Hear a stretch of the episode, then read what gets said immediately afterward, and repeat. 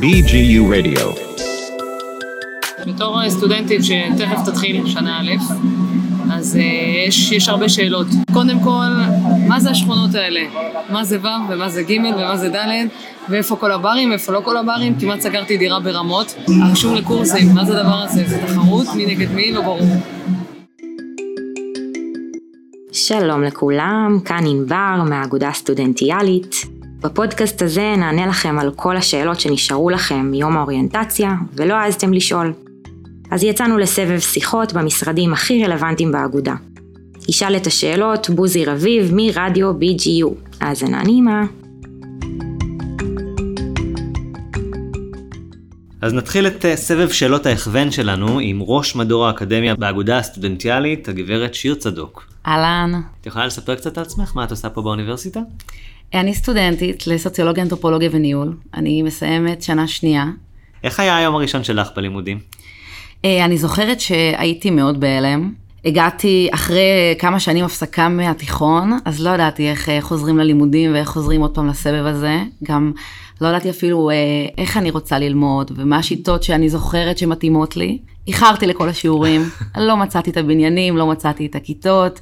אני זוכרת שלמדתי בבניין 72 ולא הבנתי איך יש חצאי קומות ולאן מגיעים, אבל נכנסים לזה די מהר, מתרגלים לשינויים מאוד מאוד מהר, ואחרי יומיים זה כבר היה לי נראה לי מאוד טבעי.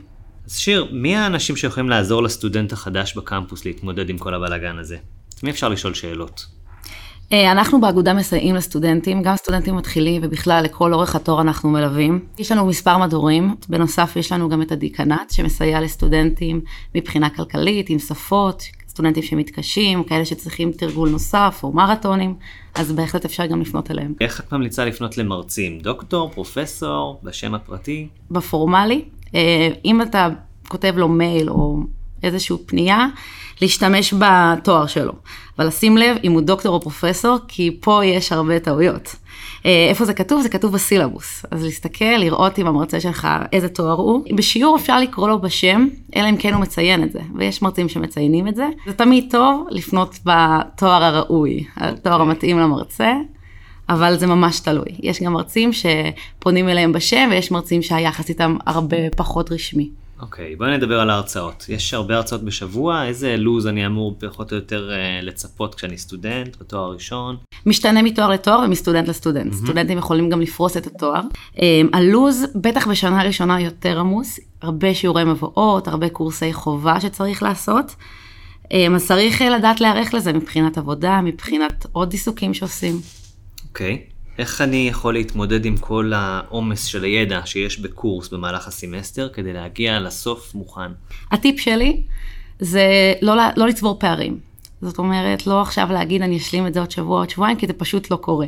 ברגע שאתה צובר פער, אתה מגיע למבחן ואתה מבין שהפער הוא הרבה יותר גדול ממה שאתה חושב, ואז אתה מתחיל להסתבך.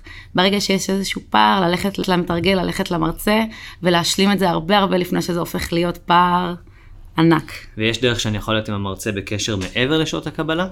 אה, מיילים, מרצים לרוב מפנים לשאול שאלות דרך המייל, יש מרצים שגם נותנים את המספר טלפון להתייעצויות, זה מאוד תלוי במרצה. כמובן שאפשר לפנות גם למתרגלים, שהם אה, פונקציה נהדרת, כי לרוב הם גם יותר קרובים אליך בגיל, והם יותר מבינים את הקשיים, כי הם היו לא מזמן סטודנטים, אז גם שעות קבלה הם מתרגלים, וגם לפנות אליהם במייל. תגידי, מה הניסיון שלך עם מבחנים באוניברסיטה? איזה סוג של מבחנים יש? יכול לך ניקוד? זה כמו בבית ספר? זה כמו בבית ספר, okay. יש אוקיי. שאלות פתוחות ויש שאלות אמריקאיות ויש מבחנים שהם גם וגם.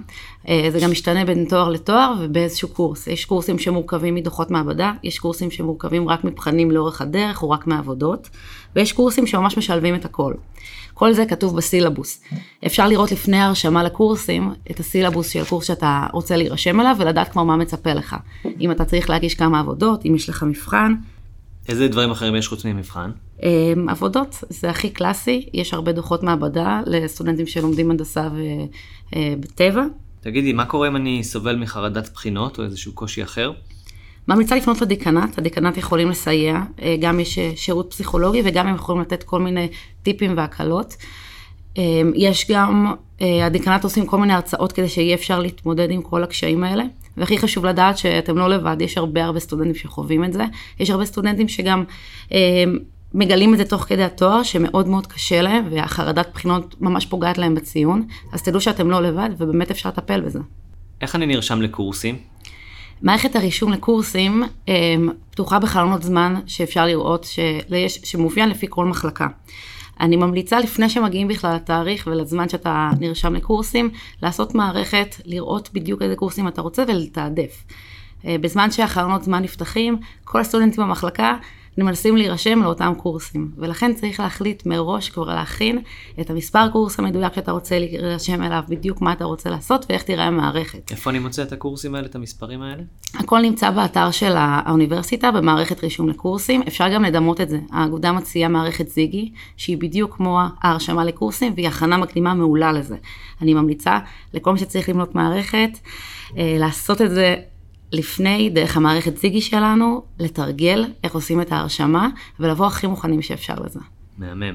איפה אני לומד בתוך הקמפוס? יש ספרייה, חדרי לימוד? יש לנו ספרייה, חמש קומות.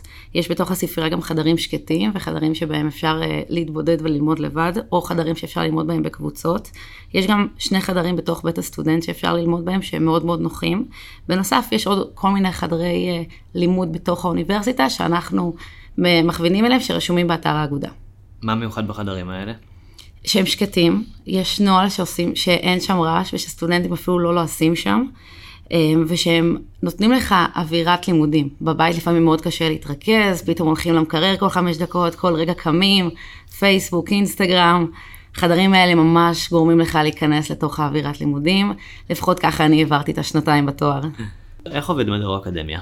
מדור אקדמיה מסייע לסטודנטים בשלושה תחומים. הראשון זה סיוע אקדמי, אה, חמש רכזות ומנהלת סיוע. כל רכזת אחראית על פקולטה אחרת, מתמקצעת ויודעת בדיוק מה הגורמים להפנות את הסטודנטים. אה, אנחנו עונים בסיוע אקדמי על כל השאלות שקשורות באקדמיה, ועוזרות לסטודנטים גם בתהליכים של ועדת משמעת וגם בתהליכים של ערעור ופניות מיוחדות. יש לי את משרד מילואים שמסייע ונותן כל מיני הטבות למשרתי המילואים, אז אם אתם עושים מילואים, תבואו אלינו. והמשרד השלישי זה משרד מיזמים שאחראי על כל מאגר בחינות והסיכומים, וגם אחראי על אה, יזמות סטודנטיאלית ומעודד אותה. את יכולה לספר לי על פרויקטים מיוחדים שאתם עושים במדור? אנחנו עושים השנה שני פרויקטים מיוחדים. הראשון הוא פרויקט דרך בכיתה. אה, זה פרויקט שאנחנו מנסים יחד עם האוניברסיטה לפתח ולקדם את שיטות ההוראה, ואנחנו יחד עם היחידה לשיפור וקידום איכות ההוראה יצאנו ב... אה, פרויקט נרחב שבו אנחנו משנים סילבוסים של קורסים ואנחנו בעצם גורמים לסטודנטים להרגיש יותר את הערך של למידה בכיתה. הפרויקט השני, שהוא ממש נמצא עוד אה, בחיתולים, פרויקט של יזמות טכנולוגית ופוליטית. אנחנו מעודדים סטודנטים לפתח כל מיני יזמויות ולפתח גם פרויקטים שהם רוצים ודברים שחשובים להם, ואנחנו ניתן להם על זה את כל הכלים ואת כל המשאבים כדי להצליח. במבט לאחור, יש משהו שהיית שמחה שהיית יודעת לפני שהגעת לכאן, שאת רוצה לשתף את החבר'ה שהולכים להגיע? שלהתחיל משהו חדש זה קשה. אני זוכרת שהייתי בהתחלה מאוד מבולבלת, ממש חששתי, וגם הייתי מלאת ציפייה. אז uh, כולם נמצאים באותה סירה בהתחלה, וכולם מרגישים אותם חששות, ומה שאתה חווה כולם חווים. אז לקחת את זה באיזי, ולהבין שבהתחלה תמיד קשה, אבל uh, מסתדרים ועוברים את זה, בטח עם החברים לתואר. אני מזמינה אתכם לבוא ולהתייעץ. אנחנו פה בשבילכם, גם בשעות קבלה, גם במיילים וגם בטלפון, בטח בפייסבוק ובאינסטגרם. נוכל להכווין אתכם גם לגורמים הרלוונטיים, אה, כדי שייתנו לכם את התשובות הנכונות, כמו המזכירויות, אה, המרצים, אז אה, אתם ממש מוזמנים לפנות. יפה, מגניב. טוב, תגידי, יש לנו עוד תחומים בחיי הסטודנט שכדאי לנו לדבר עליהם? חיי החברה פה הם מדהימים, כיף בבאר שבע, האגודה נותנת מלא מלא דברים בשביל החיי חברה, אז אני ממש ממליצה לכל הסטודנטים החדשים להיכנס, לראות, למצוא מה מתאים להם ופשוט ליהנות. מהמם, תודה רבה.